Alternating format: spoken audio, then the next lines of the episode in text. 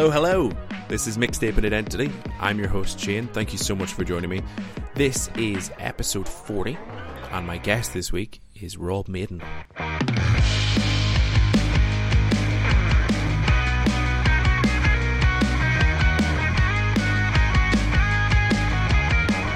Yes, thank you so much for joining me for the 40th case of Mixtaping Identity. Good to be back. Good to have a little bit of time off as well. A uh, chance to recharge the batteries, chance to reflect on year one of Mixtaping Identity as well. So we're into the second year of the podcast. Um, so yeah, it's, it's been lovely. I'm, I'm, very grateful to everyone. I've talked about it extensively on my Instagram, so uh, I'm not going to take up any more time on that right now but just know I am very grateful. My guest this week is Rob Madin. Um, I've been a fan of Rob for a long time, actually. So back in his uh, Brett Domino days, um, always a favourite when he's on when he's on the TV. Um, but yeah, back on the YouTube days where it was just Michael Jackson covers on a stylophone. Um, I've been obsessed ever since. Found him more recently through Defs Music, which is a really, really interesting and exciting music project that he's doing. Um, I'm, i absolutely love it, and I'll, we'll talk about more more about that at the end. So yeah, an awful lot of fun. This this playlist, um, very uh, funky, uh, a lot of punk influences as well, uh, a lot of fun stuff. So it's a it's a lovely chat, very chilled, very laid back, but um, very insightful, very funny. So I hope you enjoy it. Um, I'll be back at the end of the show, but for now we'll get into episode 40 of Mixtaping Identity with Rob Madin.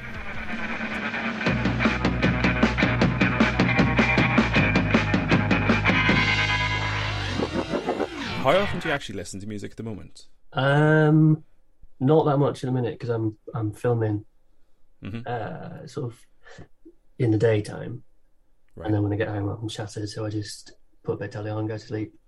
But usually, I listen to music quite a lot. Okay. Um, unless I'm again, unless I'm making music, is uh, you know, unless I've got work that mm-hmm. involves making music, which that is hard to listen to music while you're doing that. Right. Okay. But any yeah. other situation, yeah, I tend to listen to music okay, as a default all the time. and when you listen to music, do you tend to go for albums, or do you listen to playlists, or what's the usual um, method of consumption? Generally, albums. Yeah. I do sometimes stick on uh, Spotify. You know, let the algorithm decide. Mm-hmm. Give it a track to kick off with and uh, see where it goes. Which is okay. I hate Spotify but I also love it. Um, yeah, it's a tricky one. Yeah, very much a love hate relationship with Spotify on this yeah. on this show because it's sure. great. Yeah, because it, it's got everything. Yeah, and it is very clever. Yeah, and I have discovered new music through doing that, which is mm-hmm. great. But yeah. um, yeah, it doesn't pay that great, does it? No, no. It's an it's an evil conglomerate, but yeah, it's. But they've uh, they really nailed it. good. Sadly. Yeah. yeah. Like I'm, I'm very, very anti Amazon as well. But yeah. I have Amazon Prime and it works really well. Well, exactly. Since Maplin, yeah. it's the only place you can get um, XLR leads at a short notice. I'm afraid. exactly it. uh, and when you're listening to music, then do you do you try and find new music, or do you go back to old familiar? Um, I don't try to find new music that much. Mm-hmm. Um, especially these days, I, have become quite lazy, and I like to. I just get overwhelmed because there's so much stuff, isn't there? So much music all the time. Yeah. Um, but and yeah, and you you think I've been alive thirty six years now, and the albums that I used to listen to when I was fifteen or whatever that I've probably not listened to since. So right. I just sort of think, why not start again? yeah. on those albums, and you know, rather than try and find new stuff, revisit old stuff.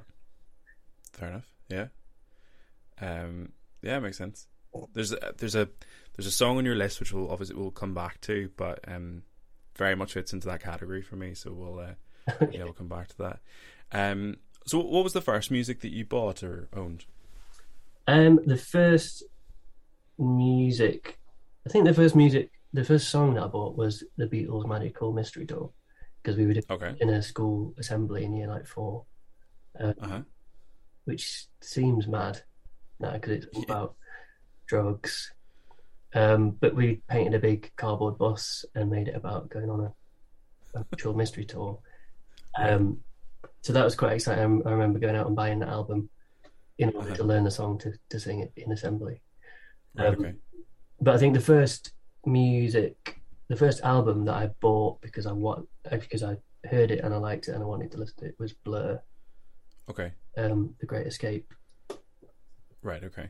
All right, Was it excellent. 90 95 or something? Was it? Nice. Oh, I couldn't tell you. It was Well, around that time because I remember I was. It was a, a similar Yeah. age, like primary school sort of age. Okay, perfect. That's quite a cool answer. I don't think we get a lot of those. Is Like, it? there's usually like a. I think so. I think Blur is quite. It's like of its time, but it's not like. It's not Yeah. super embarrassing. Do you know what I mean? Like, It could be like- worse. Yeah, like the first the first song that I spent money on was uh, Will Young's Evergreen. Wow. So The single. yeah, Yeah. Yeah. And that's. I mean, the second. I can tell you the second piece of music I bought, and that was uh, "Boom Boom Boom" by the Outhere Brothers. there it So is. swings and roundabouts, isn't it? yeah, absolutely. uh, all right, perfect. And um, I like to ask about live music. So, what's the like? What's the best live show? The best live performance you've seen? Um, probably Prince. I went to see Prince. Um, you know when he did the. It must have been a few years before he died. He Uh-huh. um, he did the the tour where he sort of announced where he was playing on the day, or like an Oh yeah, advance or something. Like the hit and run tour, I think it was called. Um, Right. And I managed to. I was just stalking him on Twitter for like two days just to find out. right. Yeah. Um, and he announced that he was playing at Manchester O2 Academy. Uh-huh. So me and my friend Steve got the train down and queued up. I think we queued up for like three hours, um, Jesus. and then got tickets on the door. And it was I just saw Prince in the, the O2 Academy Wow. venue that I had just one week prior to that seen Limp Bizkit on the very same stage. Would you believe? So, what a week that was! really. Yeah. Wow. But it was yeah, it was amazing. It was a it was a one of the best, if not the best. Been to, I think. Okay. Perfect. All right. Excellent. So we- we've got a bit of uh, a bit of Prince on the list as well. So again, we'll we'll come back to it, but that's great. Um. All right. So we'll get into the list. the The first song on the list is a song that you fell in love with straight away. So you've gone for "Phantom" by Justice. Yes, I can't remember. What, I think I just, it was the first. It was the only one I could sort of. I have a clear memory of where I was when I heard it, Uh-huh. and that was in Hudson's, which is a, a record shop in Chesterfield. Not even a record shop, CD shop. Um, Wow. Okay. In whenever it was, whenever it came out, 2007 Uh-huh. or something. Um, and it was on the hi-fi in the shop, Yeah. and I just I, I couldn't work out how they were making the sounds that they were that they were making. It's so much like distortion and sort of weird synths that I uh, Mm. I think I'd, I must have heard because I knew it was just I just I must have heard them before. That was the first time I sort of thought, they, they, "What on earth are these people doing?" Mm. They're doing that. Mhm. And I since realised that it's just a essentially a remix of a Goblin track. Do you know Goblin? I don't know. They're a Italian sort of prog rock band who did a lot of soundtracks to horror films in the seventies. Wow. So it's um that whole that track is a I think it's a film called Tenebrae. Wow. Um, it's the soundtrack to that film that is is very similar to the Justice version. They've just sort of beefed it up and, and chopped it up, and but that main sort of synth hook is just lifted from the Goblin uh, track. From a horror film. Uh, yeah, Wow. so it's uh, which I watched not long ago actually. It's uh, a very good film Excellent. Okay. and great soundtrack. Yeah. Okay. I don't like. I don't think I ever would have guessed that that's from like the the hook is taken from a horror film from the seventies. I don't know why I would. Yeah, well, they did. They, like that, they but- did a lot of. Um, I can't remember what else. They did a lot of like George Romero films and Dario Argento and stuff. Right. Okay. of weird sort of prog rock soundtracks. Okay. I think I think that was sort of something. Maybe it was a Right. Okay. All right. um. Excellent. All right. song two then is a song that took you a while. So your song is "Supper's Ready" by Genesis. That's yes. Took me a while because it is 25 minutes long. So it say. took me at least 25 minutes to get into that one. Uh, but it did. It took even longer because uh, I didn't like it when I first heard it. Right. I didn't like Genesis at all when I first heard him. Are you a big fan of Genesis? No, I like I've not really listened to.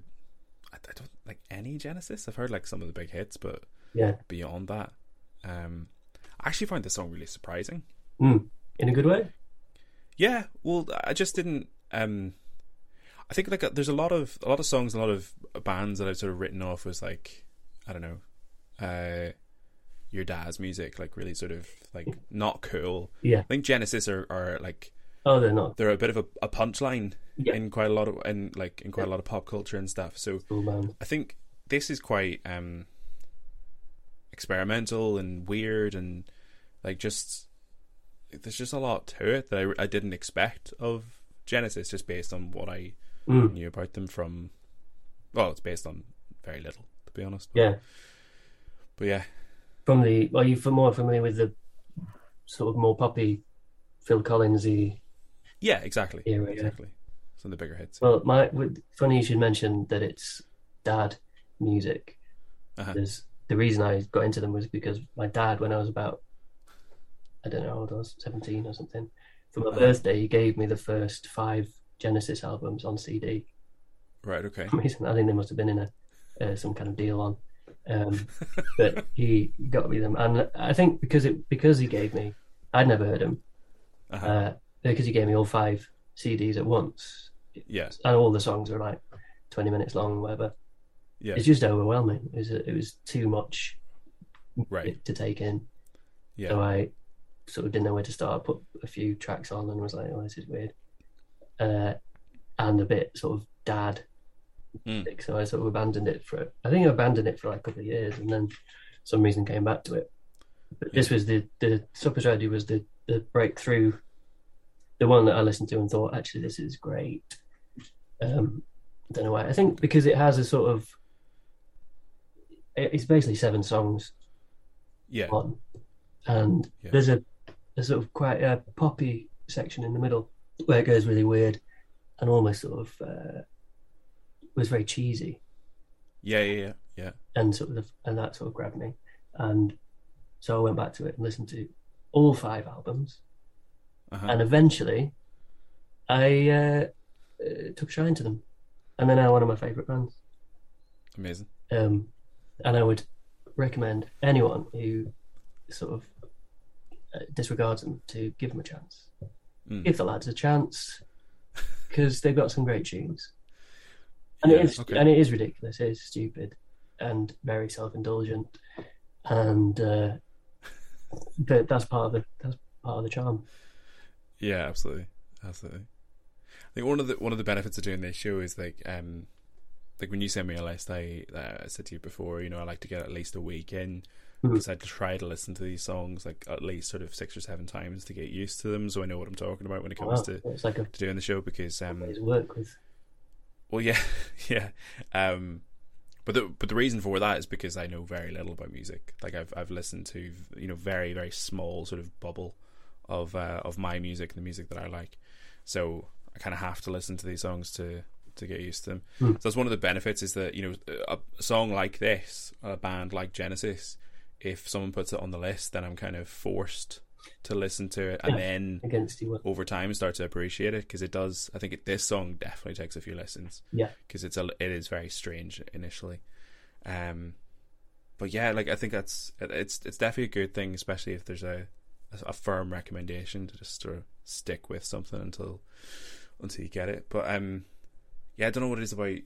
I have a similar thing with my dad where he uh he is a big Bruce Springsteen nut Mm. and you know for for a long long time really pushed to get me to listen to Bruce Springsteen and I think the fact that he was pushing so much and as you say the fact he was giving me so much to listen to I was like I don't have time to listen to nine Bruce Springsteen albums so I'm not going to Yeah. listen to any of it um and it's only really very recently they've come around to the idea that maybe, you know, a lot of people like Bruce Springsteen because he's a a, a very good artist.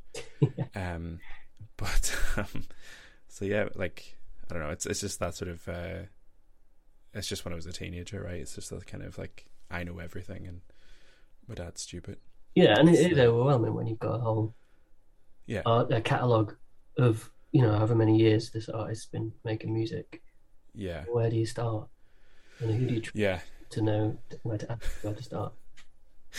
yeah, yeah, absolutely. So All right, perfect. So song three, then it's a song from your introduction to music. So we've touched on this already, but um, so you've, you've gone with Country House yes, by Blur. yes, because that was on the uh, On the Great album. Escape, the first album, as I mentioned. Sure. Um, the part another reason why I chose this specific song because as I was compiling this list, I suddenly remembered that um, for some reason when I was however old I was, maybe like I don't on, it came out in I was probably like eight or nine. I applied to go on Stars in Their Eyes to sing Country House Okay. uh, presumably as Damon Albarn, um, Right. a sort of nine-year-old version of him, I guess. Sure. I don't know what I was thinking, um, but that's what I did. I remember have a quite a vivid memory of getting the for- applying for the forms and filling in the forms and seeing that it said uh, minimum age sixteen, and thinking, well, let's just you know once they see what I've got, I think they might bend these rules. Um, which is mad because I couldn't still can't sing. Um, certainly didn't sound anything like Damon Albarn. Did, my voice hadn't broken. Um, but yeah, that's that's what happened. I have a very strong memory of that. Never heard back from him. No. Okay. Yeah, sadly. All right. you could try again. I could try again. Maybe now's the time. Yeah, they'll bring that back. Yeah. Oh yeah, I don't know why. Yeah, my mum didn't stop me. Maybe she tried. I don't know. I think that's maybe one of those things that you sort of just let it play out. Yeah, Like he, he'll he'll work it out. He'll work- He'll work it out. obviously he's not going to get any further. Oh, that's brilliant. All right, and like with the, I know when I said it's quite a cool choice. I mean, didn't seem to be fully on board with it. So, I mean, do you still listen to Blur now, or how do you? Feel Oh yeah? I uh, there's there's sort of I grew up with them, and they I feel like their their style of music grew and sort of evolved with my Yeah. tastes, Okay, yeah, which was quite sort of handy. yeah, yeah. But yeah, I, d- I don't listen so much. I don't listen to uh, the Great Escape as much as I used to. Right. um because it is very i think it was quite a divisive album because it was i think a lot of people said it was sort of overproduced Okay. um because it's all big you know there's horn sections and uh orchestras and Yeah, sure. loads of stuff going on and sort of i don't know whether i don't know but i I, I when people whenever people say oh it's overproduced uh that's when i go well let me have a listen to that because i love overproduced stuff overproduced in inverted commas Yeah, i don't know why i think i just you know you can never produce something too much in my eyes sure. stick a Yeah. section on, stick an orchestra on, stick a choir on. Not not always, you know, it doesn't always work. But I like to see people's attempts Right. Okay. and sort of how they've formed a you know track Sure. to its you know as big as it can be. Yeah. Like, do you do you know the polyphonic spree? Yeah. The um, for a while I was really into the Fra- uh, is it Fragile Army album. Another one where, Oh, where uh, a lot of people say so. Oh, it's just overproduced. There's too much going on. Right. I love it. Fair enough. Does that does that feed into your own music then? Do you think like the Yes, like, overproduced. more is more? yeah. yeah, probably. And I think you can you get away with it a bit more when you're doing um, uh, sort of comedy music, Right. you know. But I, I, I try not to. I, in in my older age, I've sort of got to a point where I think, yeah, maybe I don't need to keep adding stuff on top of this Hmm. because a lot of the best songs are very very simple. Right. Yeah. learn. There's room for everyone at the table. Yeah. Have all sorts of different things. Yeah. Also, I don't have Um. access to orchestras and uh, horn sections. Right. Um, so I don't, I don't actually have that much opportunity to to overproduce in that sense. Fair enough. Fair enough. Okay. Um, maybe maybe that's why they did. Maybe maybe that's why Blur did go in that direction. They're just like, Oh, fully, we, yeah. They, I we mean, can have it now. So it was the I think it was the Do it. album after part, uh, yeah, after Parklife. right. So they obviously earned a shitload of money off that and thought, Yeah. well, let's spend it in the uh, in Abbey Road studios and get everyone in. Yeah. Absolutely. And I love it. Yeah. Okay. Perfect. Uh, song four then is a song that makes you happy. So you've gone for "All My Best Friends Are Metalheads" Yeah. by Less Than Jake. You know, are you familiar with Less Than Jake? This song?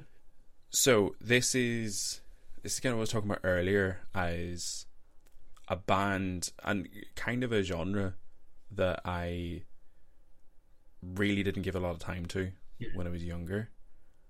Um and I think this song has probably turned me around actually. Is it? Yeah.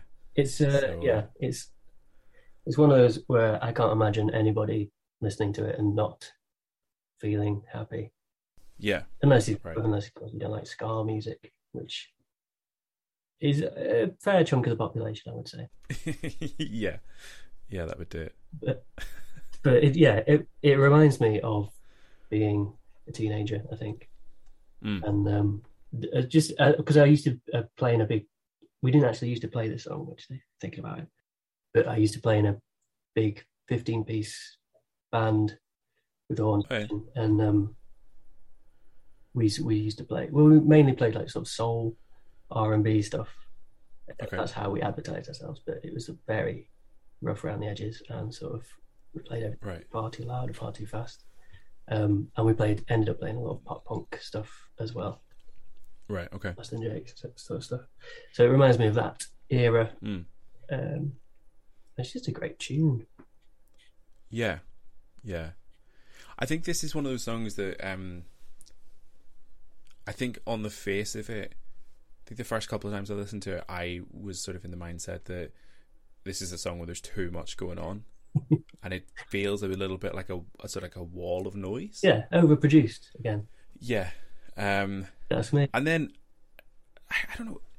Do you ever have this thing like when when someone explains it to you, or you just see something and it clicks into place? Mm. So like when I know when I knew that this was ska punk, Mm. it made sense to me, Okay. and it hadn't done until I realized that. And and I don't know I don't know why exactly that is, but then when I knew it was like, okay, so there's ska elements to it, which is like very obvious now when it, when I listen to it, and obviously there's a sort of more punky style vocal, and then heavier guitars come in and, and all the rest of it.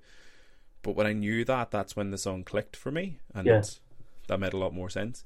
It's similar to um, it's not similar to, but um, I'm going to use an analogy. Um, do you ever watch The Walking Dead?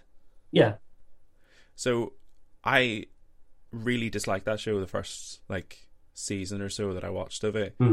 Because I went into it thinking that it was one of the best TV shows ever because that's how people talked about it. Uh, And then I said to a friend of mine about it, and he was like, "Nah, it's it's fine. It's not great, but it's a good watch." yeah. And as soon as I went into it with the mentality that it's not a great show, it became one of my favorite shows. yeah. Do you know what I mean? Yeah. So like with this is like when it when it worked out what it was and what it was meant to be, When you lowered your expectations. kind of. But when I when I properly aligned my expectations, I was like, okay, so this is a ska punk song. Yeah. Then I was fully on board. But, but, but, up until that point, I was like, what are these guys doing? There's like there's too much happening here. Do you know what I mean? Yeah, yeah, fully. And I think it's um it's a funny one because it is y- y- uh, they obviously they recorded it when they were teenagers. Right. Um so it is it's a similar thing of like just playing everything far too loud and fast and too much Yeah. going on and stuff. Um, but it has that energy of of youth.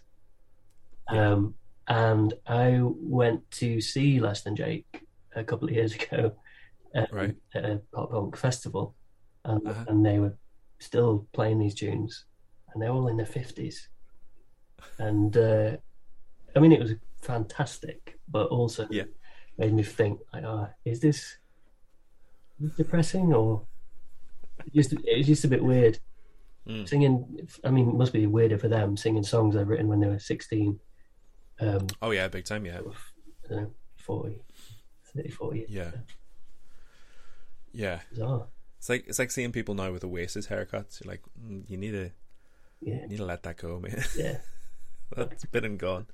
Um, but no, I think that would be a lot of fun. I, I like there's um there's a venue in Edinburgh that I went to with a friend of mine. Um, it's called Stramash, Hmm. and they don't have anything like it in Belfast. I don't know if they if they do um uh, where you are, but it's like it's a live music venue, but so they have a stage and like a like a like a dance floor and everything, so it's properly set up like a like a gig would be, but they don't have bands that they book and like advertise. If that makes sense, they have like a ska night and they'll have a band turn up. yeah. If you know what I mean. So it's just like resident bands that show up for particular genres and stuff.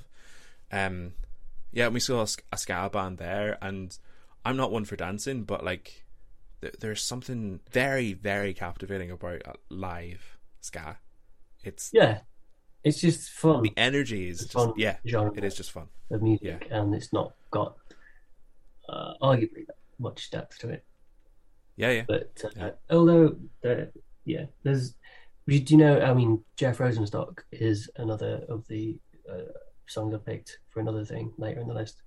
right, yeah, yeah, yeah. But he started as a a ska artist, and I think he Okay, yeah, got a lot of.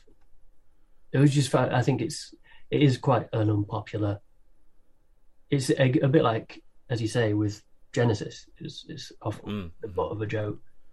yeah, yeah, yeah, Um, yeah, That sort of as a genre. yeah. Um, and you know, maybe there's something in that, but I Mm. think, as you say, just lower your expectations. Yeah, Don't take it too seriously, and it's just yeah, absolutely, yeah. for music. Yeah, so th- that band did a lot of like obviously ska covers, and then they also did a lot of other songs that they covered as ska songs. Yeah, And every single cover that they did that wasn't already a ska song sounded exactly the same. Yeah. But, um, but again, when I was on board with that, it was great. yeah, Like, yeah, okay. Um, Hot and Cold by Ka- Katy Perry sounds exactly the same as Seven Nation Army. Fine. yeah. Same tempo, yeah, yeah. yeah. same sort of Yeah. arrangement. Same solos, yeah. um, but just get up and have a little dance. It's great. Yeah. All right, perfect. Um, so song five then is a song that makes you sad. So you've gone for Rainbow Connection by Kermit. Kermit the Frog. Yeah, yeah. Very sad song. Yeah. I um, I don't know if you you have the same reaction, but it uh, whew, makes me makes me well up every time. I don't know why. I don't know if it's um because of Kermit Uh huh. and the, the sort of the vision of him in the. Have you seen the, the Muppet movie, the original? Yes, it's him in the um, it's like a swamp, is it? It's Yeah, like a like forest, but there's like in the jungle water around him. with the playing the band Yeah, yeah. at the start. Uh huh. Yeah, before he's met the rest of the Muppets, just Right. quite a lonely little. Uh huh. Um, I just think it's very melancholy, Yeah. lovely song. Hmm. No. do you not? No, you not? Do you not agree? Um, we're not quite on the same level. Okay. Um, I like it's it is it is a melancholy song. I do find it difficult to to be too emotional, um, Uh, in response to a, puppet Frog. a, puppet frog. Mhm. Yeah. Okay. Um, but but it is it is a very emotional song, and uh, like the it's. I don't think I'd really paid much attention to uh, much attention to the lyrical content before, Mm. and the in the context of the movie where he is like sort of alone, waiting for something to happen to him, essentially. And the song is quite, uh, quite melancholy, but quite hopeful. Yeah, Um, that you know, what one day, you know, I'll prove them all wrong. yeah. You'll see, and yeah, it's uh, Sorry, I thought you were welling up then. I thought you, I thought you, uh, thought he'd finally got you. No. I think it's um. I think it's quite an it's quite an innocent song, but Mm. partly again because of Kermit, innocent little yeah, yeah, chap character, yeah, yeah, um, and the fact that he's that he Yeah. whoever does the voice, Frank Oz? I don't know. Can't, he can't really sing. He's not a strong singer. yeah, Like yeah. some of the notes are a bit flat, which I think Uh-huh. just adds to the um, the sort of sweetness of the tune. I think. yeah, yeah. But it's Paul uh, Paul Williams, isn't it, who wrote it? Who? Is it right? Okay. Yeah, he's so he's he does a, he's quite good at doing melancholy, sad songs. Right. Um, he did the Bugsy Malone soundtrack, Mm. Is not actually that. Now I think about it, that melancholy, but there are some bits to it, aren't there, that are quite beautiful. Yeah. Yeah. Yeah. Can't think what else he's done. Oh, have you, have you seen the Phantom of the Paradise film? No. It's a good. Uh, I think it's Brian De Palma film, like Okay. his film, um, that sort of uh, pastiche of lots of different films, like Phantom of the Opera and uh, Grease Okay. horror films, that sort of that era. Um, Okay. but yeah, Paul Williams did the music to that as well, which is also really good. Really good sound. Okay. All right. Um, I'll check it out. yeah, and and all the the rest of the Muppets soundtracks that he's, uh, Mm. he's done. Big Paul Okay. Williams fan. Excellent. All right. Perfect. So yeah, like maybe not not fully on board. Um, Give so I, it, give it I. I get it. Yeah, I get it. you get it. Um, I- I'm not I'm not quite there emotionally. but Maybe what might uh, push you over the edge. Um, yeah. Google Jim Henson's funeral. Um, Oh. I Okay. believe. Oh, maybe it isn't Rainbow Connection. I'm sure someone sings Rainbow Connection at the Okay. but there is another song actually thinking about it they do um the song they do the muppets perform a song at his funeral and it like starts with one puppet singing and then others join in Uh huh. so there's like a big sea of muppets singing this again another really sad song uh, Okay. it's it's too much it's it's too much to deal with really Okay. it's so overwhelmingly sad. Maybe that that's where it comes from, the, the sadness associated with Rainbow Connection. Because I keep googling Jim Henson's funeral. Right. Yeah. I should stop. You really should. I mean, for a number of reasons, you should. Check it out though. Okay. You're feeling a bit sad. Yeah. All right. Yeah, I'll do it. Um. All right. Perfect. Song six then is uh, a song to relax to. So you've gone for Kiefer. Kiefer, yeah. Socially awkward. Yes. Um, it's just an instrumental sort of hip hoppy jazz number. Mhm. Um, it's just very nice. So, I don't know what else to say. It's quite um, it's very downbeat. It's one of those ones where you put on Yeah. while you do it. I mean, I hope it's not an offensive thing to say to Kiefer. Uh-huh. It's sort of one you put on in the background while you're maybe doing some work or something. Yeah. You know, it's, it's very popular, isn't it? Focus beats, Right. Yeah. Yeah. Yeah. Or like- yeah. uh, downbeat hip hop, instrumental Yeah. beats. Yeah. help your brain focus. Um, Absolutely, yeah. but it is it's more than that as well because it is it is he's a really good jazz pianist. Mm. Um, in fact, I went to see him uh, a couple of months ago in oh yeah. Um, really good live stuff. Um, I think he's basically a jazz musician, but he does a bit of production as well. I think he's worked with like Anderson .Paak and Kanye West and quite a lot of Oh shit. Right. Okay. hip hop stuff. Um, Okay. Yeah, he's got loads of albums. Okay. Perfect. Um, yeah, it's tricky. I've I've realized I've realized more and more. So this is like it's probably episode forty, I think, um, of this show, and uh, I've realized more and more that this this category is probably the most difficult one to get conversation out of because it's a song to relax to. People pick a relaxing song and then they go, That's it. "It relax, it relaxes me." Yeah, I mean that's fair enough. There's there's there's little to add to it, um, but uh, but yeah, it's um it's it's a great one for that category, and I I think that this is this is something that I'm sort of I'm coming around to as well. More recently, is like I think there I typically have two main sort of vibes that I go through when I'm like playlisting. Ones are like really upbeat, like gym bangers, you know, a brisk walk kind of like uh very energetic songs, and then I have like the really really chilled ones. Mm. Um, and I think I'm more and more coming around to the sort of the in betweeny ones, which are a little bit more sort of yeah, a little bit more sort of background, a little bit more sort of like fit any kind of mood. And I was always really happy when the song came on when I was listening to the playlist. Like it's it's uh Mm.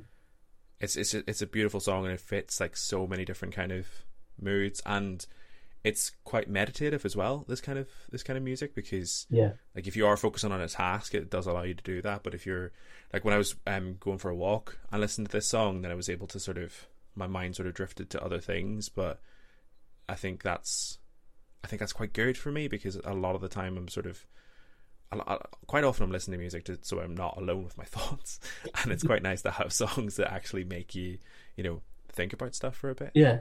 Yeah. I think a lot of his uh, albums are good for that. So there- there's a lot Yeah. of sort of repetitive. Just he, he gets a beat going and sort of improvises jazz, jazzy sort of licks around it. Right, sure. So it's just good. Like I, I listen to it a lot when I'm trying to learn lines for, uh, you know, if I need to learn lines or learn lyrics or something. something. It's just good Yeah. to sort of, as you say, sort of temper the background thoughts. So Yeah, yeah, sure. focus on what you need to do. Yeah. All right, perfect. Silence the voices in your head. You know. yeah, exactly. um, all right, song seven then is a song from your preteen years. So your song is "Eyeless" by Slipknot. Yes. Um, big tune.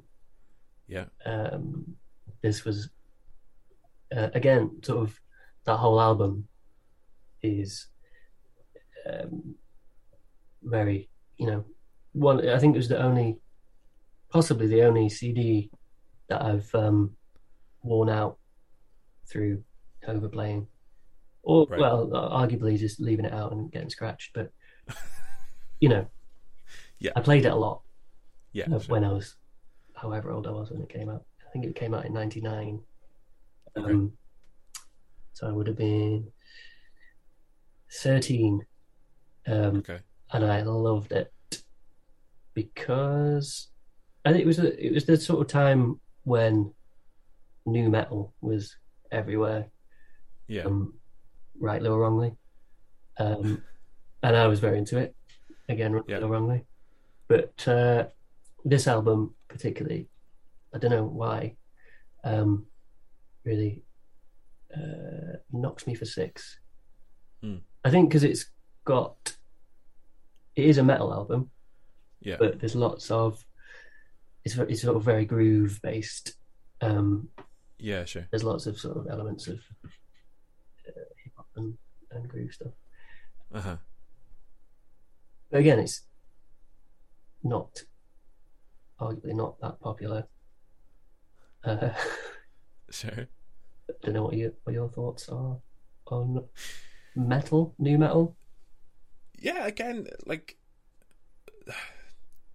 I think a genre that I've maybe missed out on as well. Hmm. Um, because again, I think I I think metal in a lot of ways it's it's it's a very acquired taste, Sure. and you can compare it to any number of any number of acquired tastes. Hmm. But I think um the one the analogy I, like, I quite like using is it, like uh like drinking whiskey. Hmm. I don't know if you drink whiskey I do. but um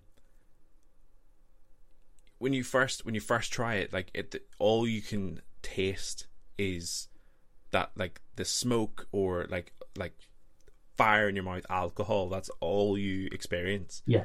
And then the more and more you consume it, the more you can taste like certain notes. You start to appreciate the sort of sweetness of it, or like you know the different tastes and different different whiskies. Yes. And I think with with metal for me, it was just very much like just a wall of noise again, just like and just a man screaming, Mm. and I'm like, okay, well, okay, that's quite enough. Thank you very much. Just calm yourself down. You go over there now. Um, but yeah, like again, this is sort of the more I listen to Slipknot and Korn's another example of a, a band I've been listening to more recently. Um, I th- there's just there's a lot more, a lot more depth to it than I gave it credit for. Mm. Um, and that's obviously that's a me problem, not a, Like a not a Slipknot problem. like a fine single malt. Exactly, Yeah. exactly. Lovely. Um, so yeah, there's the, I'm, I'm coming around to it an awful lot more, and even just uh, like again, like I'm not paying attention to lyrics because I'm more concerned about the fact that he's screaming. But there's Mm. again, there's there's a lot of a lot of depth to it as well. I mean, yes, at one point he just screams "motherfucker," but um, Yeah, I think Yeah, it's that a there's- lot actually. but there's more to it. Um, and yeah, I, I, like I, I've really come around to it. I really like it. Yeah, Do you, do you still listen to to Slipknot? I do actually. Yeah, like that now? Well, yeah. I went through a phase of uh, where I sort of, sort of didn't listen to that much, but I I revisited that that album, the first album with this track on, um, and was like, yeah, this is actually great. And then realized that I'd missed out on, I don't know, what is it? How, how long has it been? Twenty years. Mm, Missed out on twenty years of albums right. by Slipknot, and I was like, shit, maybe I should listen to some other stuff. Yeah. Uh, so uh, yeah, I listen to them quite a lot now, and I'm very much looking forward to their new album. Excellent. Um, but yeah, as you say, it's there's a time and a place. I don't, I no, I, I couldn't listen to them. I, I you know I'd swap and change maybe a Slipknot track, then a Kiefer track, yeah. you know, depending on the mood. Yeah. But uh, a lot of the time, the mood is anger, and Right. great to have that option there to stick Yeah. some Slipknot and uh, just you know whack the volume up. Yeah, absolutely, absolutely. I've actually like on a on a semi serious note. I was actually talking about this recently um, on the show, but a because I talked about it a lot in the context of like sad songs, right? So Mm. having having a song that like allows you to sit in sadness and maybe have a cry and just like actually feel that emotion because um like it's a, it's very ingrained as a as a man to not feel things or not like show emotion Mm. right? And i had also taken that approach to anger where if i felt angry i basically just like tried to swallow it because i thought it's not a useful emotion to feel. Yeah, um, and then it sort of someone was talking about it on another episode and sort of opened my eyes to, to it a little bit more. And I think it is another. It can be a useful emotion because sometimes that's it's uh, an indication that something wrong has happened. Um, but it's also really useful to sit in that for a bit. I mean, as long as you're not going, you know, going out and um, smacking people in a pub um, as a result of that anger. But like, yeah, having some music, listening to it with the with the volume loud, and feeling angry for a bit is actually a really really good thing. And again, that's a very sort of recent realization for me. Just been quite useful. yeah. It's great. It's a great way to. It's even better if you are able to. Because I used to play the drums a lot, Oh yeah, and that's even better if you can record on and actually hit stuff. yeah, Yeah. absolutely. It's a great reliever of tension. Perfect. And that sort of um that more uh screamy vocal style Hmm. is something that you've used a little bit in Defs as well. Yeah, Is that a Slipknot influence or is that yeah, definitely. That sort of. Um, Yeah. I sadly can't do it myself. That's one of my big frustrations. That I, I tried and I just sound like a madman, um, sort of slightly strangled. Um, you know, like I'm calling for help. Um, like I'm in real de- real trouble. Trouble. Um, so I, for the Defs stuff, for the screaming bits, I get uh, someone else to do that. A guy Oh, okay. in right. Canada who I've never met. Um, Oh, okay. met with the internet, uh, and I just send him the tracks, and he records. He just sh- shouts and screams over top of it, and I put that in the mix. Um, Happy days. but yeah, which is a great contact to have. Yeah, absolutely. But it is amazing how how much it lifts um, and Yeah, hundred percent. Yeah, track together, yeah, definitely. even if it's Definitely. sort of quite low in the mix, just to have that extra sort of shout. Yeah, yeah, absolutely. I've um, I have I've recorded one song in my Mm. life, and uh, I did the vocals as well. And yeah, the the I'm gonna say producer. He is a producer, but he's also my mate's brother, and that's why he did it. But uh, he um he got me to record my vocal, but like an octave up while I was screaming it Okay, and it's very very bad like i'm i'm not equipped to scream an octave above where i normally sing um but again he did the same low in the mix and oh yeah, yeah. It's uh, and so you can't Yeah. really hear the the note, but you can feel it, you can feel it, yeah, and just It- know, yeah it's brilliant pray that nobody ever gets hold of those session files and solos of that Yeah. vocal. as long as no one ever sees the stems exactly like yeah i'm very happy with it yeah for sure some, some real stuff in there, some terrible things. oh dear all right song eight then is a cover song uh, so you've gone for staying alive by tropical fuckstorm Yes. Uh, I don't know much Great. about Tropical Fuckstorm, yeah uh, to be honest. I've only I, I, that was my introduction to them. This cover Okay. version. Um, and I've listened to some of their other stuff. I quite like it, but I haven't sort of delved properly into them. Um, Sure. But I think they're an Australian group. Um, Okay. But yeah, it's cover of the Bee Gees, and Mm. but in a sort of uh, I don't know what you call it, like a punky sort of just not even punky, just sort of heavy sort of guitar yeah style, yeah outy female vocals, and uh, just a bit mad. Yeah. It's almost like a remix. Like it's Hmm. very true to the original Yeah, it is. in a way. But they've they've yeah, they've just chopped it up and twisted a little bit and yeah, the vocals obviously very different, but it works. Yeah, and then there's a really really good uh, mental sort of guitar solo towards the end as well, Yeah, which yeah.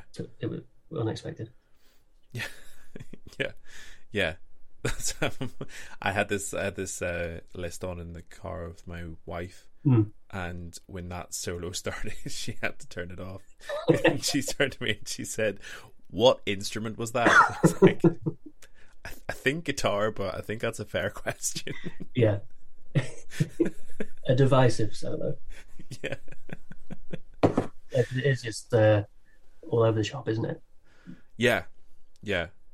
But again like I, I'm I'm a big fan of that more recently. Mm. because I think um, yeah, there's a, there's a lot of bands that I have been into, and and I think like I, I really like uh, Jack White, for example. Yeah. he does a lot of that sort of very unpredictable, very strange kind of music. Yeah. and again, when when you give it a few listens, you're like, I'm really glad you did it this way because if you'd gone like four chords, four on the floor, it would have been very very dull. Yeah, Um, so yeah, especially his solos as well. Similar sort of, um, just absolutely nuts. yeah, yeah, Just sort of almost Yeah. like is not. He's just disengaged his brain, and just let his hands just do what, what they want. For, yeah, yeah, I think um, he's got a. Must be because he, he he's so used to playing guitar solos, and he knows yeah, instinctively. I've got muscle memory of where the notes, the right notes are. yeah. He, he's able to do that.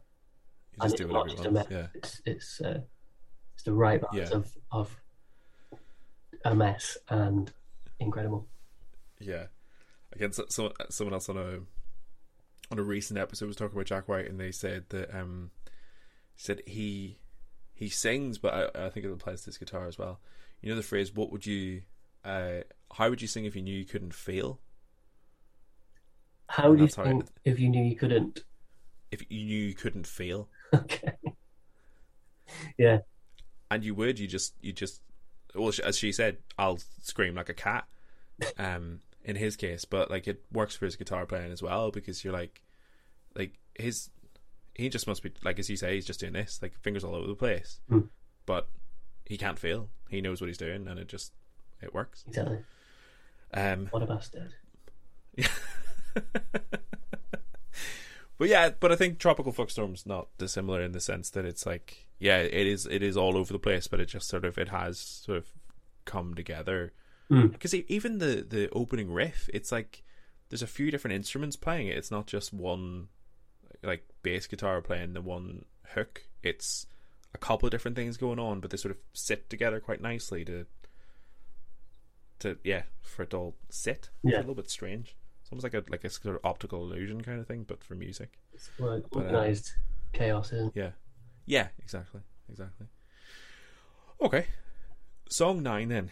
So song nine is a song that you would sing at karaoke. So you've gone for Nautilus Yes. by Anna Meredith. Mm-hmm. Instrumental. Yeah. Um, I don't. I can't. I struggled with this one Uh huh. because I don't. I, I. I don't think I would do karaoke necessarily. Okay. Um, so if I had to do it, I would probably pick this song just to freak people out Right. because it's Okay. it's well, it's bonkers to start with, and it feels Yeah. like it's um, you know, in a karaoke situation, I feel, like people would think, oh, this is the intro. He's building to something, and then it would just build for like three minutes and Yeah. end, and I'd just be stood Okay. there with a with the mic, looking at the TV screen as if I'm about to start. But then I just Okay. get down at the end. Right. Okay. That was my main question. Is what, what's the what's the performance element of uh Oh of no, this song at karaoke? Yeah, no, so so but you do have the microphone. I'd probably still go to the front, Yeah. the mic, um, Okay. give the nod to the whoever's tripping the track, and then just um, just wait till it's over. And it'd just be that blue screen with the, uh, you know, Yeah. Instrumental. underscore. Yeah, or just say instrumental for three or four minutes. I um I, I know, I was trying to think if there was a time where I have done karaoke, but I can't really remember. I remember my friend Jed when we were when when we were sort of underage drinkers. We used to go to a pub in Chesterfield. Uh-huh. Um, ironically, it was next to the police station. It was like proper old, traditional sort of locals Bob, and they Right. we used to go there when we were like seventeen or something. Um, but they used to have a karaoke machine and a big book of like laminated pages and pages and pages of all different songs, and the locals would get up and sing Frank Sinatra and stuff. And I remember my friend Jed found at the back of the book was a whole page of nursery rhymes, and uh, he got up and sang "Pop Goes the Weasel" um, on Friday night, and it's one of my favorite favorite memories. All the locals looking absolutely livid that they were cheapening. We were cheapening their night. Um, so that's not that would be an option. Pop goes the weasel. Yeah. If they don't have Anna Meredith. Oh, that's so good. The, the the only way when you were saying that, I was thinking the only way that story could be better is if it didn't go down well. So I'm very very happy that it didn't. I know they hated us. Yeah, they hated us. It's a shame. Oh dear. Okay, fair enough. Um, The Anna yeah, the Meredith is um, the track is great. Her, her album is fantastic and just yeah, so weird. yeah, yeah.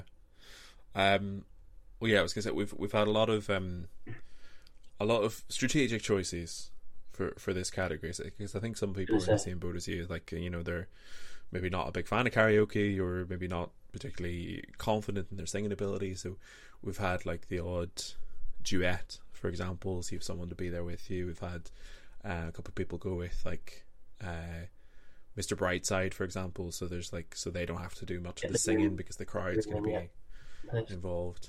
Um, but yeah, this is the first where I've had someone just flat out refused to sing. Um, Well, it's, yeah, it's not a refusal. It's just uh, you know, the option's there. If you have it in the book, I'll I'll do this one. okay, it's not a refu- not a refusal. It just so happens to be a song with with, with no singing, and that's Yes. not your fault. Exactly, exactly. Fair enough. Okay. I mean, argue, arguably, I do all the the stuff I do as Brett Domino is a lot of that is essentially karaoke. The the live stuff I do with that, I put on a backing track Yeah. and sing badly. So, you know, I have done karaoke, Yeah. Okay. uh, but I get paid for it. Right. Okay. I think that's the difference. That's the crucial difference. Yeah. have to pay me. Okay. Fair enough. I'll bear that in mind for when we do uh, the Mixtaping Identity karaoke show. Okay. We'll take that on the road. Um. All right. Perfect. Uh. It. Great song though. Really great song. Is- Like I'm. I'm very happy that you managed to get this on the list. Um. I. Because yeah, I'm I'm very happy to to have this song again. Bonkers, but absolutely brilliant. I really loved it. Um. All right. Song ten is a song that reminds you of a specific place. So you've gone for "Let's Go Crazy" by Prince. Yes, and we've sort of already talked because it, it reminds me of the gig that Okay. to see right. uh, the Prince gig, which we've already Uh-huh. touched on, um, because he opened the show with this with a sort of weird half tempo version of this tune, which was incredible. The half tempo version of "Let's Go Crazy." Yeah, like a really like sort of slow, sludgy uh, rock Wow. Okay. sort of version of it, and then he sort of segued in the middle. He segued it into Frankenstein by Edgar Winter, Wow. Okay. which is another huge tune. Um, it was great, and um, yeah, my only regret is that that is the song that I was sober for, and the rest of it is just a bit of a blur because we, as I say, we queued for three hours and Right. had some cans from Sainsbury's in the queue. Yeah. Um, got in there, got a bit overexcited, and uh, Sure. yeah, I can remember sort of half of it. Okay. But that half was incredible. It happens. It happens. Um. Yeah. I mean, I think if I if I ever had the chance to see Prince, this uh, or obviously I can't now, but um. I I think this this would be the one song that I would be very excited to see live. This is like if, if I had a chance to see Prince, this would be the big the big one for me. Yeah, Um, I absolutely love this song. it is a big tune. It's a big tune. Yeah, yeah. Don't know, don't know how I'd feel about it. Half tempo. I mean, if it's if it's done well, then great. But I think it's one of those songs that would be like. I think I'd be listening to it and going. "Are you gonna do it properly now?" Yeah, I get that. What I want to hear. it, is, it is sort of. Um, in fact, it's on. the- I think it's on YouTube. The the actual one from uh, Manchester. okay, yeah, Yeah. I'll check it out. Um, so he- so he sort of does the same, the exact sort of same guitar solo and the, Mhm. the, the sort of bits. It's just Yeah. it's, it's oddly really satisfying Okay. as a as a sort of slower slower number. Yeah. Okay. Excellent. Um, I'll give it a go. But yeah, it's a it's a great song, and I'm very jealous. That's uh, yeah, that's like a dream gig, isn't it? Yeah, it was. It felt like it wasn't going to happen because we were, as I say, on Twitter, sort of stalking him for a couple of weeks, Yeah. just waiting and waiting for him to uh, come up north, basically. Wow. And then even when you're in the queue, you're like, you don't know if you've you're going to get to the front and say, ah, we're at capacity. Right. Okay. So we, I think we're quite lucky. Yeah. It's mad. Like we, I was thinking the other day because we queued for three hours. Yeah. This queue for the Queen Yeah. at the weekend, eighteen hours. Yeah. It's like five times longer than like the, that queue for Prince felt like a lifetime. Yeah. Yeah. Yeah. Three hours. People have been queuing for five times that, Yeah. and probably without access to uh, cheap lager from Sainsbury's. Yeah. Absolutely mad. And there's There's no Prince. There's not a, not even a not even a gig No. at the end of it. Crazy. Just the Queen. Just and she's not even alive. They're all that. Yeah. Yeah. But I mean, very little entertainment value in it. to their own Yeah. Yep. So moving on from Queen chat. yes. Song 11 is a song that reminds you of a specific person. So you've gone for All My Friends by LCD Soundsystem. yes. And surprisingly, it reminds me of all my friends. Um a bit probably a bit of a cliche one. Yeah. I don't know if uh, other people have chosen this one. No, no. uh, you've taken a sort of like almost taskmaster like approach to these prompts. this sort of lateral thinking. I mean, it does, it does remind me. I think it's one of those songs that has probably been at, uh, well, probably been played at every house party, every night out since it was released. Uh, Right. With with all this, this sort of same group of friends. Uh-huh. So it is uh, one that I associate with. Even if it was co- even if it was called something different, I would still associate it with all my friends. It just happens to be called all my friends and Okay. associate it with all my friends. Um, possibly, Good. yeah, it's possibly you know partly why I do because partly why we we play it all the time because it's it's a reminder of all of us Yeah. of all our friends. Yeah. The track, all my friends. Uh-huh. But it's a great tune. Another long one, Yeah. minutes. Yeah. Are you a fan? Yeah. Yeah. It's um it's been on a list before. Has it? Uh yeah, it has. Um I can't remember now what the what the category was, but yes, I've I've uh, listened to it. And I've actually I actually got quite into LCD Soundsystem off the back of it because um again an, an artist that I hadn't really been across, and there's so many great songs. Hmm. Um, but yeah, I, I I think it's I think it's a great song.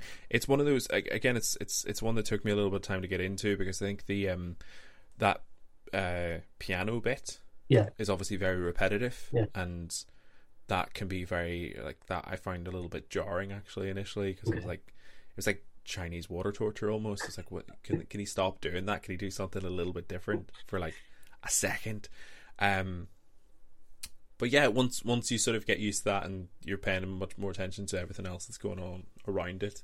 It's another It's one that, where you get into a sort of hypnotic, Yeah. can get into a sort of hypnotic uh, state because it's so Yeah. repetitive. Um, but yeah, it just it builds perfectly. Yeah. The, over the, Yeah, definitely. And I I think it's um I think it's quite good in the sense that it does I think it's a song that really does lend itself very well to nostalgia. yeah, There are certain songs like that that just feel like they feel like they're they're um ripe for a montage. yeah, And I think this is one of those songs. Um I've described it like this before, it's like a, it's a song that you wouldn't necessarily dance to, but you would watch a slow motion montage of other people dancing to this song. Do you know what I mean? yeah, Yeah. Yeah. So yeah, I I, I think it's quite a quite a nice uh, house party song as well yeah, hundred percent. It's good. with um all your friends, as you said many times. song twelve is a song that motivates you. So you've gone with "Bad Boy for Life" Yeah, by Diddy, featuring Black Rob and Mark Curry. yes. Or P. Diddy, I think I, I think he was called at the time. P Diddy. Was he? Can't remember what he was, he was going by at that stage. Um, it's a big tune. Everyone knows it, surely. Yeah. Um, again, struggle to think of one for this category. Um, but then I found a the Spotify playlist of tunes that we sometimes put on before we go on stage um, with like Brett Domino uh, Mhm. comedy stuff that we do. Um, we like to put on sort of forty minutes of really good, like sort of hip hop Yeah. Okay. tunes, big pop hip hop tunes, basically. Uh-huh. Um, and this is the one that we often have before we come out on stage. Perfect. That's simple as that. Yeah. Okay. I think Fair enough. it gets you gets you in the mood Mm. for a downbeat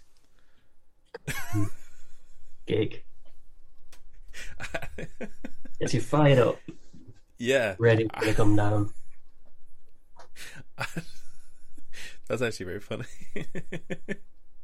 the idea, the idea of the like the two of you backstage, just like getting really pumped up, like slapping each other and everything, getting getting ready to go, and then Yeah. yeah, out on stage, like, all right, Exactly. Yeah. or sometimes just literally six minutes of silence while we plug our keyboards in. It's the biggest, the biggest anticlimax we can muster. Basically, is yeah, sure, sure, the gist of that. yeah, that's good. All right, perfect. Um, we'll move on then. So, song thirteen is the song that someone introduced you to. So, uh, you've gone for "We Beg to Explode" by Jeff Rosenstock. Yes, great album, great man. Um, uh, yeah, I hadn't heard of him till about sort of three years ago Uh-huh. when my friend Rob, um, different one, introduced me to Jeff Rosenstock. Um, Okay. I think this album had just come out, and it's sort of a. It's not really a concept album, Mhm. but it's it's definitely one of those albums that you you want to listen to as an album, like it Right. Okay. as an album basically. Like the last sort of the last five or six songs all run into each other, Yeah. form Sure. like the one sort of continuous uh, mix. But yeah, sort of he's a as I was saying, he's the guy I was talking about earlier who sort of started off with ska. Yeah. uh, playing a lot of ska and sort of punk stuff. Uh-huh. he, he seems to have um, he's quite popular, but he seems to have stayed at the same sort of level. Uh-huh. Is not that big. Right. Um, I don't know why.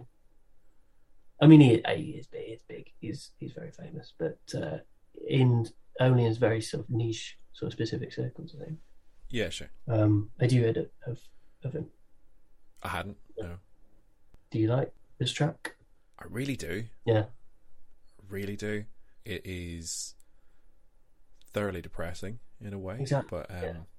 but yeah, it's um oh it's a it's a it's a great song and again like there's a few of these that have, have come around to recently. This is one of these songs that um the album makes sense if someone introducing you to the album and saying you should listen to this artist. Yeah. This is one of those songs I think if someone if someone sent me this song and said, Shane, you'll really like this, I think I would listen to it and say, okay, is this was this like am I giving off like a cry for help kind of vibe? Or you know why why have you picked me in this song? Um, but uh but yeah it's it's it's great. Like uh, yeah as I said thoroughly depressing in a way. Uh, it touches on a lot of things that um so I'm like um in my early 30s so a lot of the stuff that he's talking about is stuff that um I've been experiencing recently. Um all these magic moments I've forgotten is whew, that is a that's a big line and it really hit home as well. But um okay it's just it's just a great song. There's an awful lot to un- uh, like unpack with it but yeah it's a brilliant song. You listen to the album? I haven't no but I will. Yeah. um if that's if that's the recommendation no 100% I'll, yeah. I'll go and listen to that yeah for sure Um, right yeah, a very sort of a good mix of really sort of sad or like slightly depressing, angsty lyrics, Uh-huh. but really uplifting musically. I think yeah is how I describe it. yeah It's very sort of like there's a lot of um, big gang vocals where he's just obviously got a load of people in the room to flesh out the the Yeah. sing-along sort of moment. Yeah. But it's almost just like a load of people just shouting. Yeah. Um, yeah, Yeah. but not in a way that's it's not constant. It's not like there's there's up and downs. Do you know what I mean? Yeah. Sure. Yeah. Yeah. Yeah. It's really. Uh, I think one of my favorite albums of the last few years. Okay. Yeah, I'll check it out. Um. Yeah. Okay. Perfect. Song fourteen then is a song that you wouldn't expect to like. You've gone for "You've Become a Habit" by Leo Nonchalet Noncentelli. Noncentelli. Uh, I think Leo it's Nocentelli. not not Knocken Leo Knockentelli. I would say Leo Noncentelli. All right. Knockentelli. That's Sure. how I'm going to say it. Leo Knockentelli, Say quickly and confidently. who is the guitarist from The Meters, who Okay. are a sort of iconic '70s funk instrumental group. Well, not an, always instrumental, but uh, an iconic funk group. Who have, do you know The Meters? The, the sort of No. I think they've been sampled. They've been sampled a hell of a lot um, recently Uh-huh. over the years. Um, but just like a just a sort of the gold standard, I would say, of funk, Okay. funk. But I was expecting this. I think this solo, solo album came out like this. I think he recorded it in the seventies, but never released it or something. Or, or Uh, at least it got re-released this year. Um, and I thought it was going to be more funk stuff. Mhm. not at all. It's almost sort of um, quite downbeat, con- uh, almost like country, uh, a little bit, yeah. folky sort of country. There's elements of of funk in there. hmm I think there's a couple of the other other chaps from the meters playing Yeah. on, on the tracks, but they're just really nice, pleasant, um, pretty tunes. Hmm. Um, and it's another another one where the whole album is great. But I think this is my favorite song on it. Yeah. It- It's a, it's a it's a really beautiful song. Yeah, It really is. Yeah. It's a bit slightly depressing.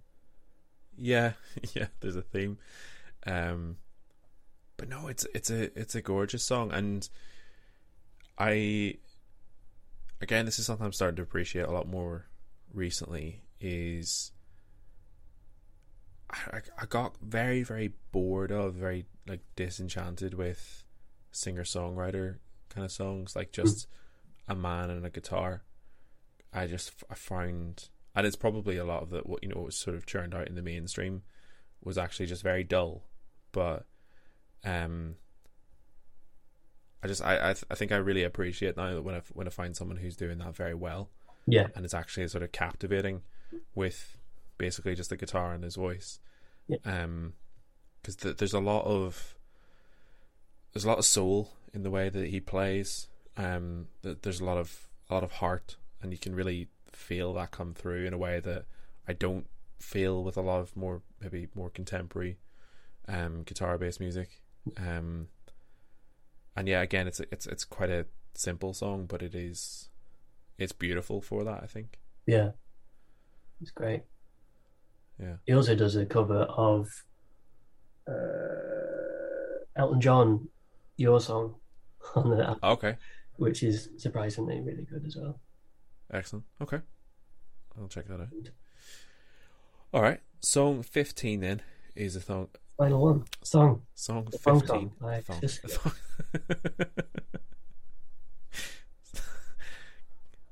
It's going to edit that out, can't I? Uh, song 15 is a song that you think everyone should listen to. So you've gone for Beyonce, Don't Hurt Yourself, the Homecoming Live version. Of yeah, I I don't know why. It's a hard question. Hmm. Essentially, the question is a version of what you know is the greatest song ever. Kind of, yeah. I would take, you know, you have to tell, what was the question? You have to tell the world about one. Yeah, it's a song you think everyone- should listen to, yeah. Yeah, Yeah. I mean, very hard.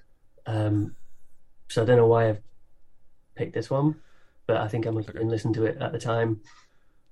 Right. Uh, Strong finish here, Rob.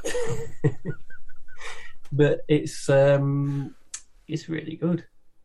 Yeah. Yeah, I mean the the whole again every every every song I've I've gone on to say I've recommended the whole album.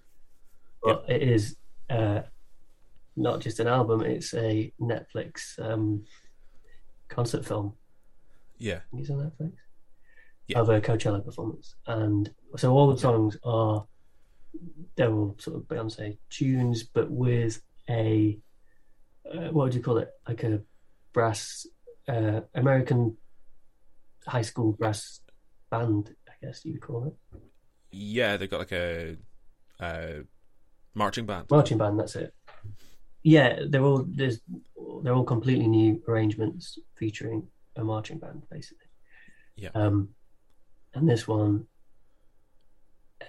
because the original was the Led Zeppelin sample, wasn't it? I think Jack White co-wrote it, Yes. and it uses the "When the Levee Breaks" drum sample, um, which I think they use in this as well. In the the you know the sort of one they Yeah, yeah, yeah. yeah. put it in the stairway, and there's like loads of like slap Uh huh. delay. Uh-huh.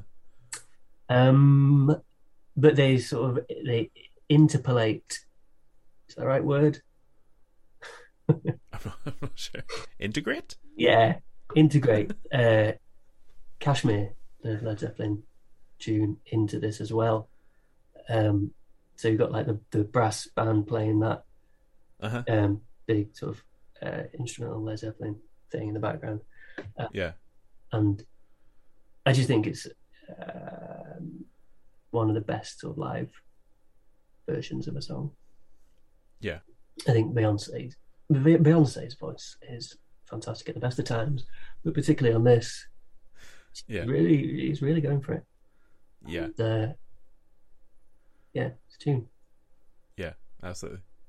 This um this song the, stu- the studio version of this song is in my list. Is it? Actually, it's this. Have you the a list? love Have away. you done a podcast with yourself? Not a podcast, no, because I don't think anyone wants to listen to that. But I do have my list that Right. I've um I've put together. Um, yeah, it's um if anyone wants to find it, it's at the very very very very bottom of the Mixtaping Identity profile on, on Spotify. But uh, Which yes, which category is this? It's the song I fell in love with straight away. It's song one. Is it? Um, yeah, because is like I'm a big Jack White fan, Hmm. and Beyonce. I had the very, very, very common opinion on Beyonce, which is ridiculous. Which is basically I said to myself a lot, and to other people and other people who would listen, uh, that uh, I really like Beyonce's voice, but I don't really like much of her music. Um, which was really just to say that I didn't really listen to an awful lot of her music. Yeah. Um, I didn't really give it much of a chance, to be honest. Yeah. But uh, I saw I got Lemonade because I heard good things about it. Um, I saw that there was a Jack White song, like it's like halfway down the album or something, Hmm. and I thought, no, I'm gonna listen to the album and I'm gonna listen to the song in context.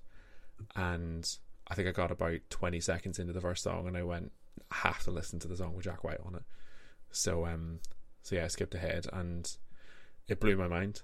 And I think one of the things I loved about the song that really, really comes through on this is that there's obviously a lot of anger in Beyonce's songwriting Yeah. around this album, um, with good reason.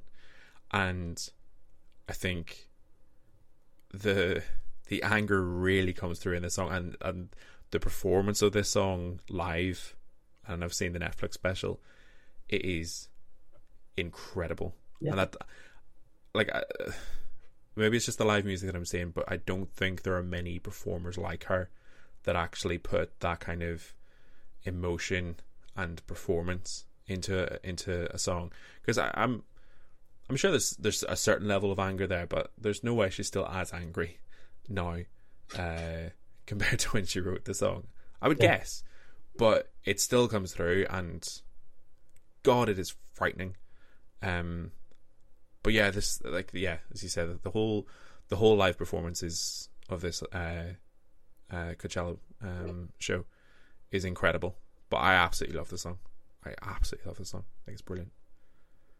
It's uh, really well directed. So the the visuals. Yeah, The uh, I love that they they did. It's two nights, isn't it? They did yes, one night where everyone wore pink, and then the next night everyone wore yellow, yeah, and then they like sort of cut between the Yeah. two at key moments, so everyone suddenly changes colour, um, yeah. which is amazing. That's I class. think it's a minor detail in the scheme of things, but it's it's great. I love it. yeah, yeah, it's brilliant. That's brilliant. Um, all right, perfect. So a lovely note to end on. Um, That's it. so do you have anything that you want to plug or promote while I have you, Rob? Uh, plug or promote? Mm. Well, not really. I mean, I've got lots of music on the internet. Yes. If you want to buy it, it's there, or just uh, have a listen on Spotify. Uh, Rob J Madin, Apples Aft, and Defs are three of the three of the big ones. Oh, Brett Domino, obviously, if you want. Um, but nothing specific to, to promote. Okay. Thank you for the opportunity. Thank you. I'll get back to you if I do think of anything. I can flog. Love it. That-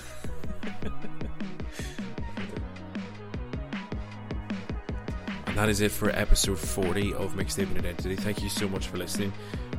Please go and listen to Rob's music wherever you can. Uh, Rob J. Madin, Apple's Aft, which I've I just found after speaking with Rob, and I absolutely love it. It's incredible. Uh, and Defs, which uh, I got into uh, before reaching out to him. All incredible projects. Go and listen to them. Spend your money on them if you can. Um, but yeah, de- definitely go and listen. It's worth your time. If you want to support this show, if you're in a position to do that financially, you can do that through Ko-fi. Uh, we have a link set up in the Linktree. So, um, yeah, you can chuck a couple quid for an episode that you've enjoyed. No monthly obligation. Uh, but you can just say thank you. That would be nice. If you're not in a position to do that, then you, there's plenty of ways you can support the show. Uh, leave us a review. Um, like on Instagram. Share on Twitter say nice things, tell your friends, get more people listening, all that good stuff. Um, all the support is appreciated. I will be back next week for episode 41. So in the meantime, look after yourselves, and we'll speak to them.